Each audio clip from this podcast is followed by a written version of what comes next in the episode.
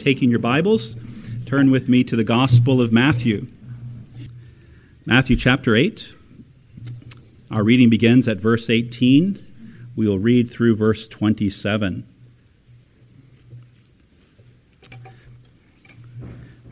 It is not to be uh, overlooked that going back to the interaction with the centurion, and the discussion about whether Jesus would come to his house or not. We then went on to a scene of the Lord entering a house where he healed Peter's mother in law from a fever. And now, in this next pericope or paragraph, there's a discussion of the Lord saying, I don't even have a house. the Lord is saying something important here, isn't he? The Lord the Spirit is teaching us who are followers of Christ that this world is not our home. Even should we find ourselves tonight laying down in a bedroom, on a pillow, on a bed, under a roof, let us not think that we have arrived because of that. It is but a temporary wayside for the Christian pilgrim. Let us pray and then read.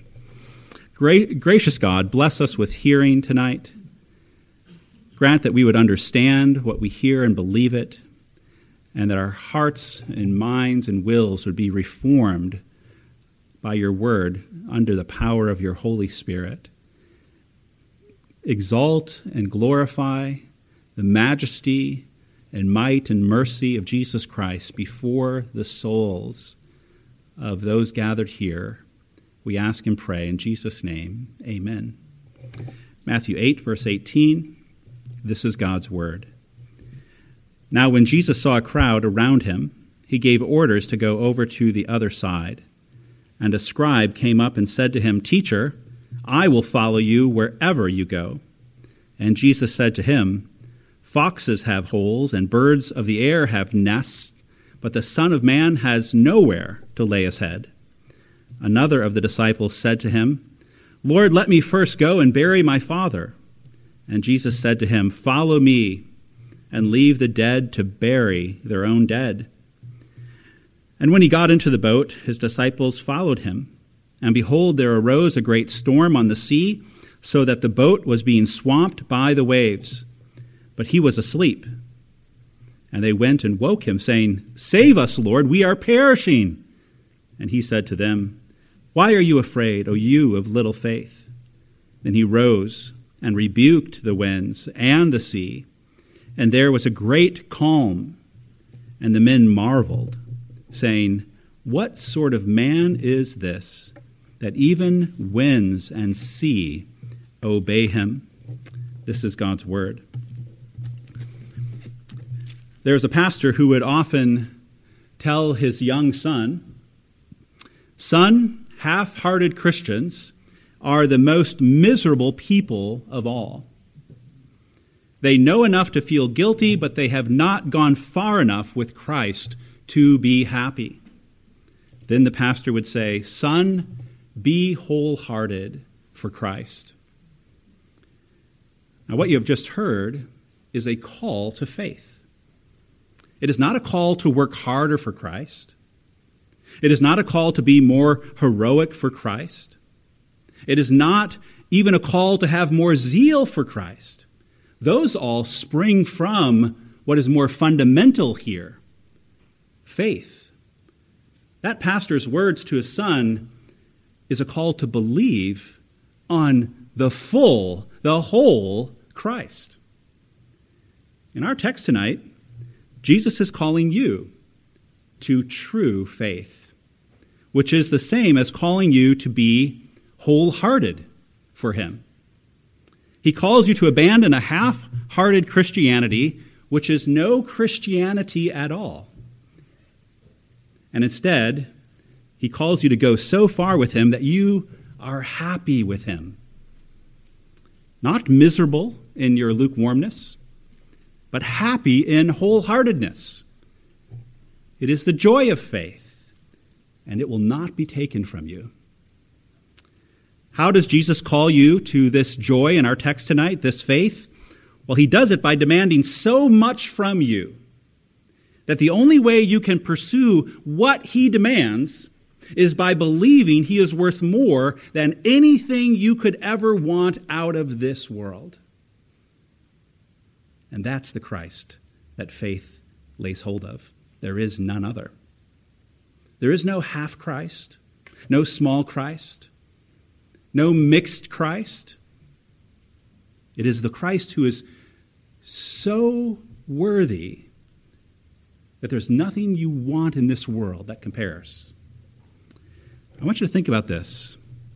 The reason half hearted Christians are miserable is because they think Jesus is important, but they also think Jesus gets in the way of true happiness.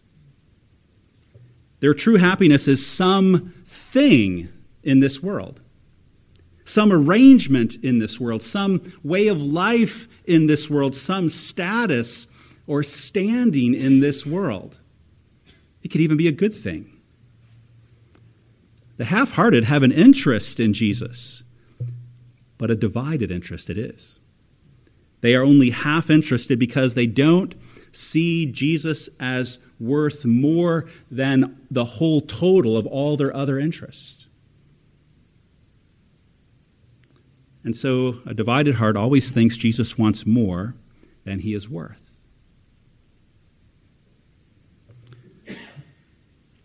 Jesus is always a nuisance to the half hearted, which means he is always put in second place. He always gets what's left over. Whatever zeal is left over goes to Jesus. Whatever time is left over goes to Jesus. Whatever devotion is left over, that goes to Jesus. Whatever willingness to suffer is left over, that goes to Jesus. The half hearted will always pay costs for a lot of things in this world, but they won't want to pay too much for Christ. Half hearted followers tell themselves they don't mean to deny Jesus, but they also simultaneously are refusing to deny themselves. And so they end up trying to serve two masters, and they are soon devoted to one and despise the other. And what they need is true faith. Jesus speaks tonight in a way that gives it. That's what verses 18 through 22 are about. Jesus speaks in a way to give true faith to those who will be having ears to hear it. Now, before we go another step, don't get tangled up about all the talk of following in this passage. It's easy to think, well, I, I can't follow Jesus quite the way these people are because he's moving from a physical location and saying, let's go, and I, how can I follow him from one physical location to another? When we say follow, we mean the following that we see in the text, not in its geography and physicality, but the following we see in the text as they obey the word of Jesus Christ. How do you follow Jesus in the 21st century? Well, he told us in the Gospels. Whoever receives my word is my disciple. Whoever receives my word will follow me. Beloved, if you agree with every word that Jesus has said, you are a follower of Jesus Christ. If you do not agree with Jesus, if you say, Well, I'm with him 70% of the time, you are not a disciple of Jesus Christ. You're not a follower. If you only want to follow him the 70% of the time, but not the 30% that remains, you are in our passage tonight. We've all been in our passage tonight, and it's very good for us to be there again. So, our Lord speaks to the cost of following him, and he speaks in such a wild, demanding way because he wants to give faith to those who will hear him. Now, we hear from two different men. Two different men pledge they will follow Jesus. As Matthew Henry said, these men are of two different temperaments. The first is quick and eager, the second is dull and heavy. Jesus replies to a half hearted pledge that is found in each man. but found differently. And he replies to the half hearted pledge of each man with a wholehearted demand. A demand that is so great it will bring sinners out of the world to true faith in Christ. So remember this before we keep, I know I keep giving you these little soliloquies. Jesus came into the world to save men from sin. Remember this, what I'm about to say, because it helps you understand his wholehearted demands here. He came into the world to save men from sin. And the greatest sin of men is to love the world and not love God. John says that clear as day in his first epistle. Anyone who loves the world cannot love God. Jesus must break your love of the world. So here he makes demands of you that are so great, they only make sense if Jesus himself is the living God, worth more than anything you or I could ever want from this world or find in it. So the first man's pledge, verse 19, it comes from a scribe. I will follow you wherever you go. This is the eager guy. He's bouncing like Tigger. I will follow you wherever you go. There's enthusiasm in the declaration. But our Lord perceives insincerity. Our Lord perceives something missing. He knows everything that is in man. This man has not considered the cost of following Jesus. So in verse 20, our Lord says, Foxes have holes, and birds of the air have nests, but the Son of Man has nowhere to lay his head. Jesus has just said that insignificant creatures have better prospects for comfort and security in this world than the Son of Man does. And that goes for anyone who would follow the Son of Man. The scribe especially needed to hear this because scribes were accustomed to the easy life, the bookish life. They were honored in Jewish society, much like pastors were in this country in the 1950s. Calvin said, therefore, scribes were ill fitted to endure reproaches and poverty and persecutions and the cross. But the Son of Man, the Son of Man was opposed by all the things that scribes are ill fitted for. To follow the Son of Man is to give up honor in this world, to give up security and comfort in this world, to follow him, the one who is despised by the world, driven out of the world, crucified the world, by the world, to follow him, you must believe the world's judgment of him is false, and that his testimony of himself is true. That he is indeed the Son of Man, and that the world is so captive by the devil and its own sin that it hates God's Son. The world that you might want to affirm you and applaud you and embrace you, it hates the Son of Man. It does. And if you say, Well, I know people in the world who don't hate Jesus, well, it's not the Jesus that is speaking tonight in Matthew 8. It's some other Jesus. It's the mixed Jesus, the half Jesus, the Jesus that's kind of fits into a two masters love.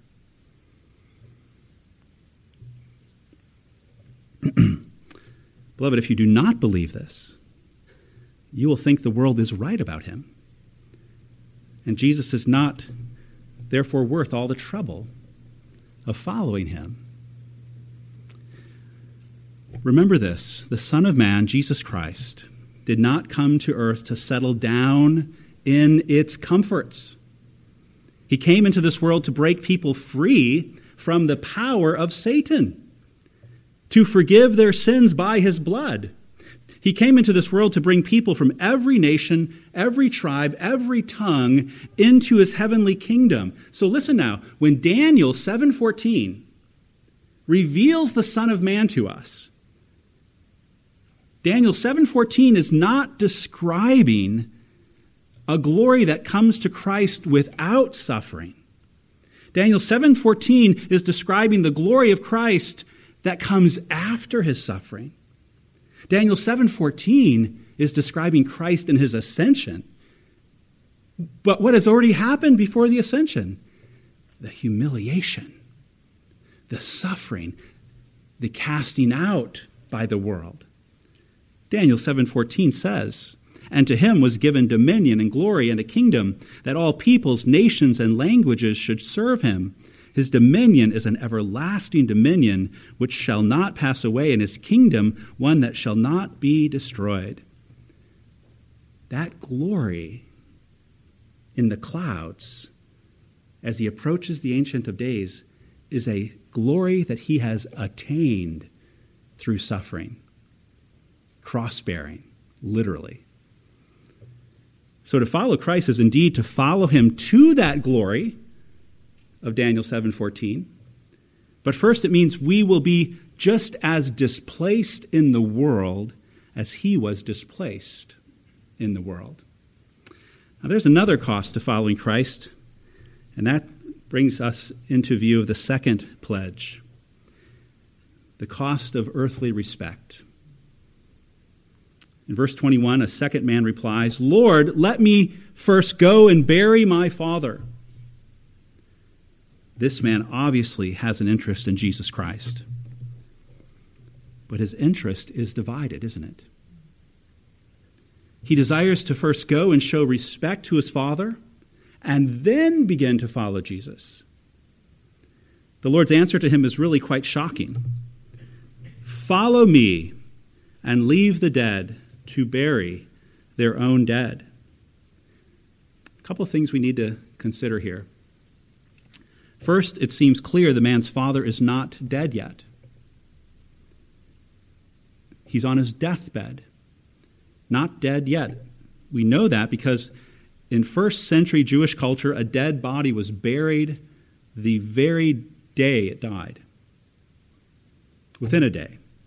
If this man's father had just died, this man would not be here. He would be home preparing the funeral. So the father is not dead, but he is dying. Think of hospice. That's the situation here. The man wishes, therefore, to go home and respectfully wait for his father to die, and then to respectfully bury his father, and then to respectfully mourn his father.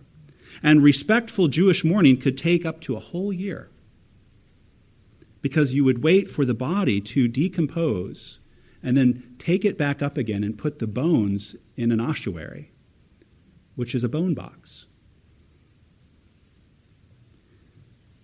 The second thing to note is how important it was to respect a family member's death. In Jewish culture, a family burial took priority over the study of the law, it took priority over service at the temple, it took priority over observing a circumcision. It took priority over killing the Passover sacrifice. To bury one's father was a cultural tradition of the highest order in ancient Jewish world.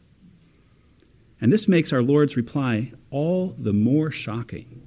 Follow me and leave the dead to bury the dead.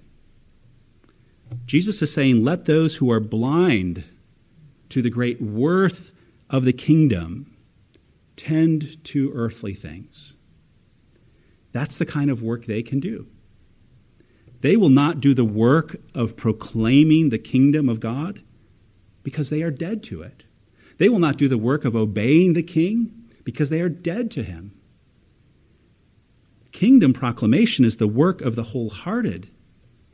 So, whenever we must choose between proclaiming the kingdom and the standards of respect that the world is asking of us, we must always choose the kingdom, especially when it's a matter of commandment from the king.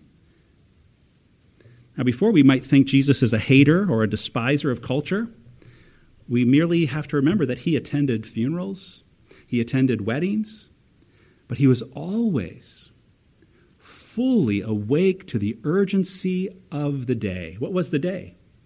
The last day. He's in the last days. He's coming to say, Repent, the kingdom of God is at hand.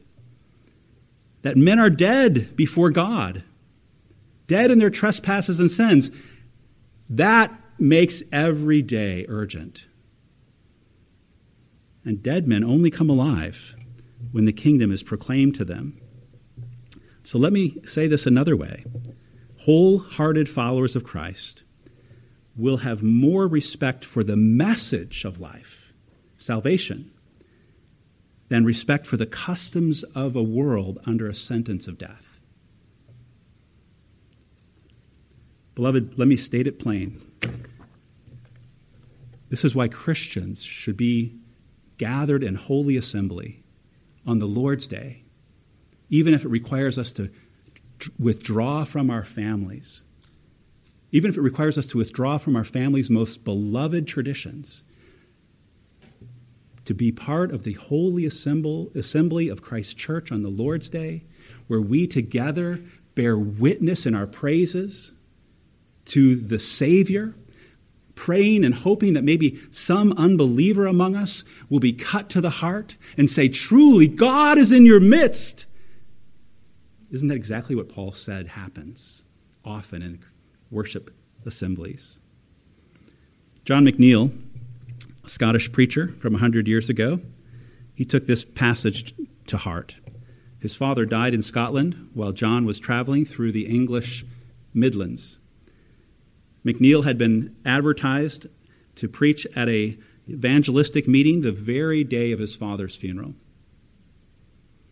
People would certainly have understood if he had canceled and had gone back home.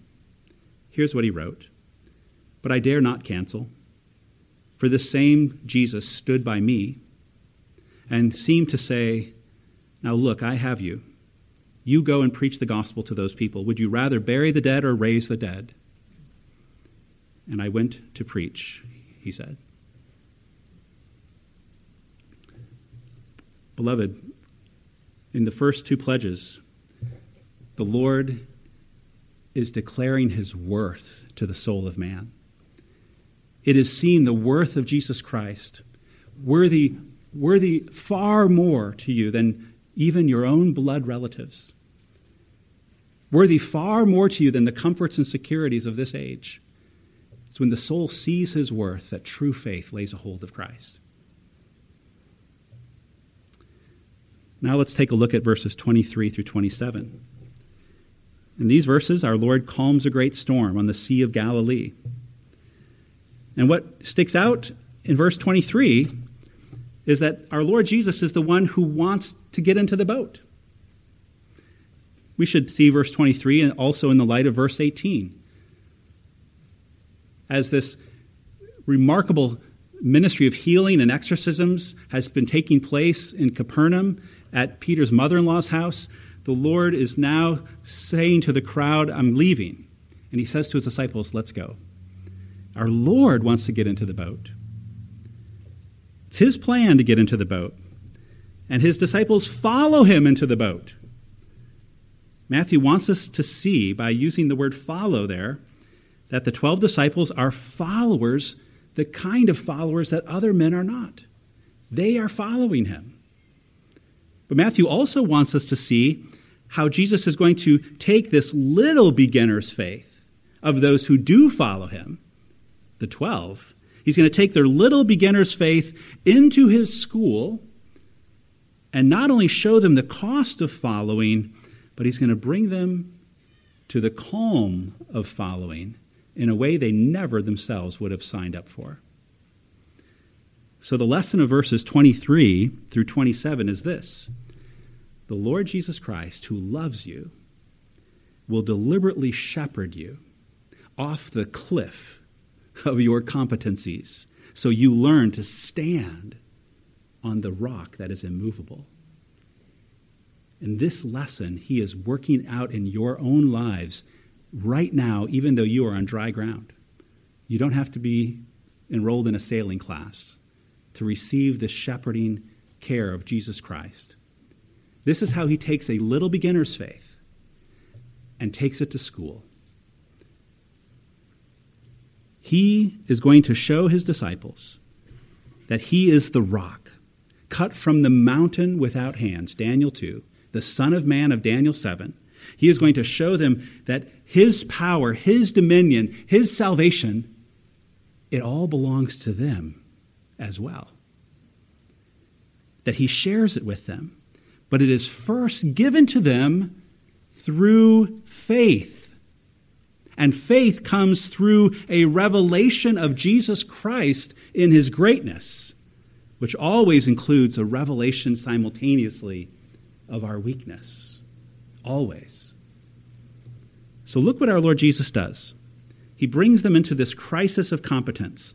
Get in the boat, and they are the expert boatsmen. This lake, Sea of Galilee, this is their home court. They know the habits of the wind as it comes down and changes temperatures through that Jordan River Valley. They know how quickly storms can kick up. They know their boat. The Lord Jesus Christ, who's going to take this little faith, he's going to shepherd them off the cliff to get, bring them to stop their trust in their competencies and trust in the Lord. Verse 24 again. And behold, there arose a great storm on the sea, so that the boat was being swamped by the waves. But he was asleep. Jesus was asleep.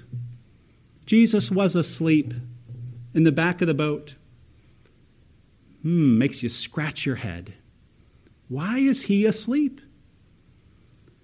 And they went and woke him, saying, Save us, Lord, we are perishing. And he said to them, Why are you afraid, you of little faith? Now, I want you to notice a couple things.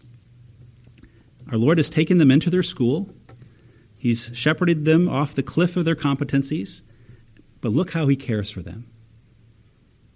First, He deals with the problem that threatens them, and then He deals with the problem within them their weak faith. So he relieves them, then he rebukes them. He does not test them beyond what they're able.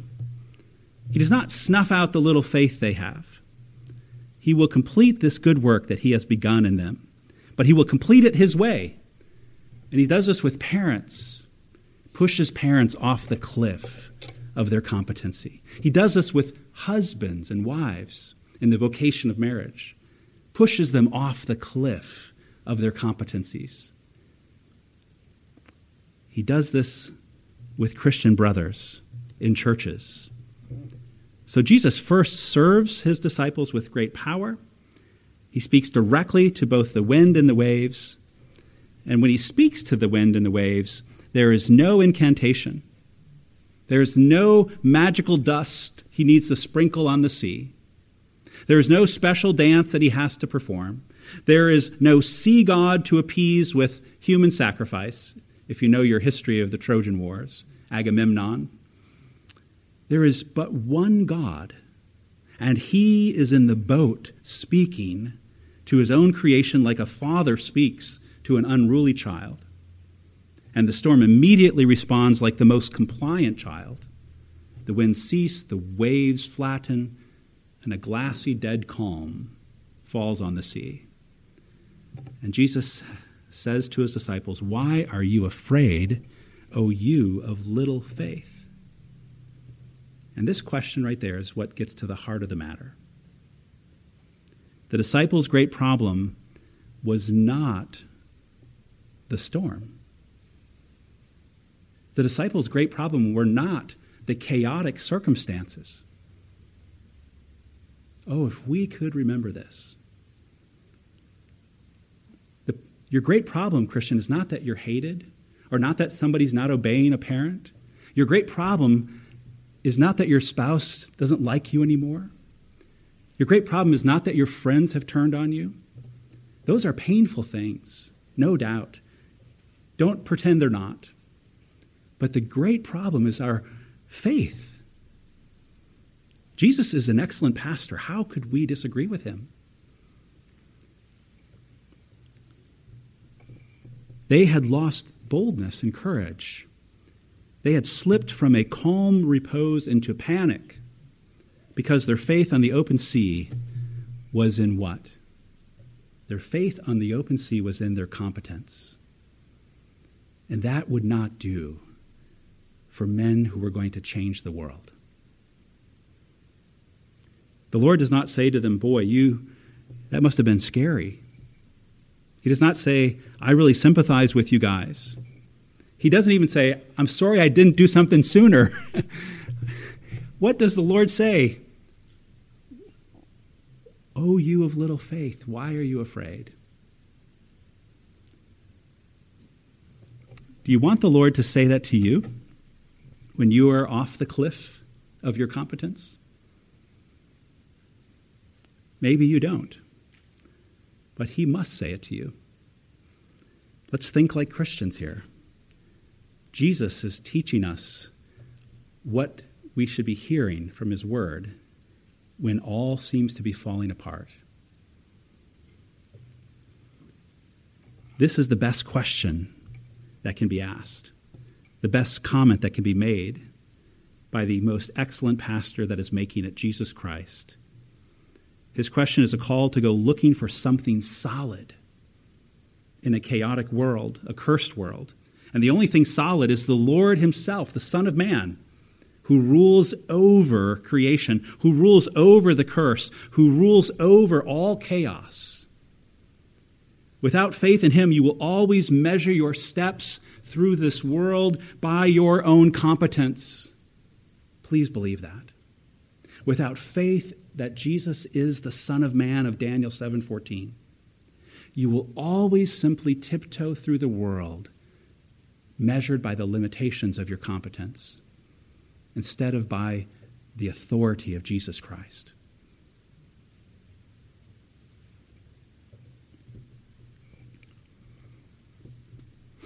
And that is a very subtle effort, then, to make ourselves Lord, isn't it? The Lord of my, of my step then becomes my own abilities. I can't love this person anymore. I can't love this husband anymore. I can't love these children anymore because it's chaos.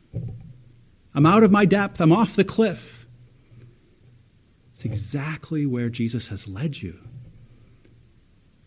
to teach you about your faith to look up to the Son of Man, that He wants you to be in a storm. He knows where you are. He said, Get in the boat. Our Lord's statement in verse 26a, that statement very, very clearly says and suggests there's another, there was another way for the disciples to handle this crisis of competence. He would not say, Why are you afraid, O you of little faith, if there wasn't an alternate path to, to take. Instead of looking at the storm, instead of looking at their peril, they should have looked at the sleeping Son of Man, resting in his own power. Resting in his own power. What repose for one so mighty? It belongs to him, doesn't it? One with dominion rests in his own power. Martin Luther hits the nail on the head when he fleshes out what they would have and should have done if their faith was not so little. If their faith had been strong, Luther says, they would not have been frightened by the wind and the sea, but would have thought, We will ride out the wind and the sea just like Jonah, who survived in the whale's belly. For we have the Lord of the sea with us. And even if we did not have him with us, we would find a vault in the depth of the sea where we could rest, remain dry, and not drown. Our Lord can help us and rescue us not only on top of the sea, but also under it. Beloved, sometimes what we're really doing when we are in a panic ourselves and the storm has come into our soul that's outside and around and nearby our life, when that storm comes into us and our faith becomes so small, what's really often happening is a lust of works righteousness. What? Is the pastor off his rocker? Here's what I mean. We often want our lives to look so tranquil and calm and so finely tuned and accomplished that we don't want to be known as somebody not a Christian in a storm.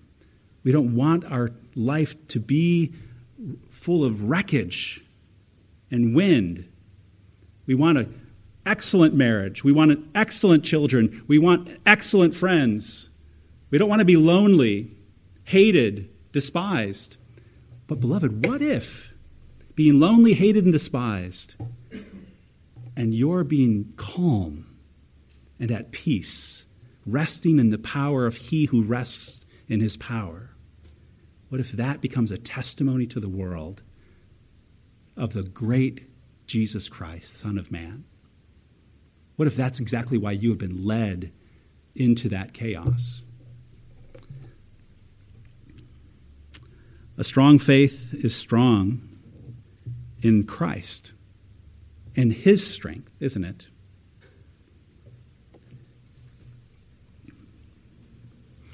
Abraham had this kind of faith. Hebrews 11 describes him this way By faith, Abraham, when he was tested, offered up Isaac, his only son. He considered that God was able even to raise him from the dead. What a storm! Abram, take your son to Mount Moriah and offer him to me. What a storm. What chaos that seemed to be. But he had faith, knowing that God was able to even raise him from the dead. Almost done, beloved. So, how does our Lord Jesus Christ build strong faith in us? Well, he simply does it by revealing to us again and again that he, the Son of Man, is the Lord of every crisis. That he, the Son of Man, is the Lord of every resource.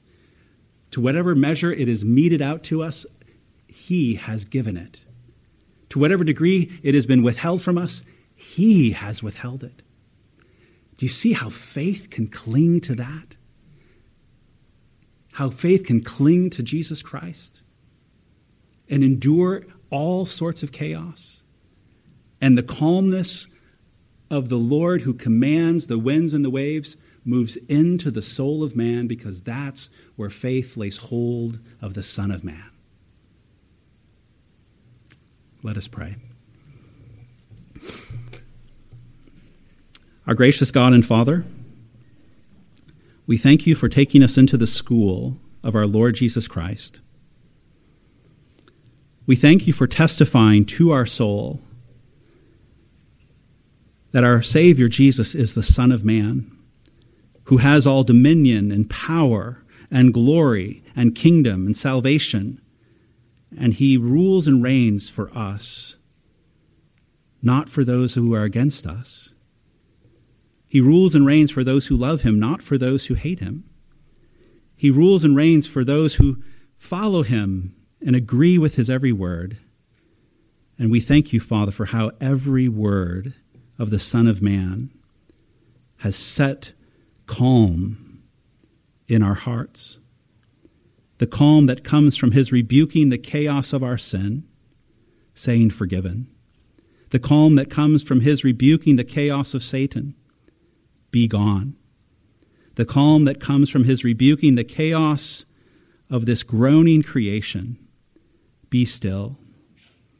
And the calm, O Lord, that comes to our soul from his rebuking our most anxious hearts, saying, Be at peace, I am with you until the end of the age.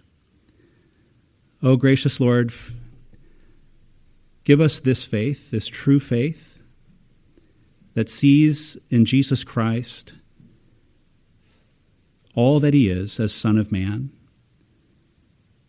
and that all that he rules and reigns over is being done exactly as it should be. Let us rest in his power. In Jesus' name, amen.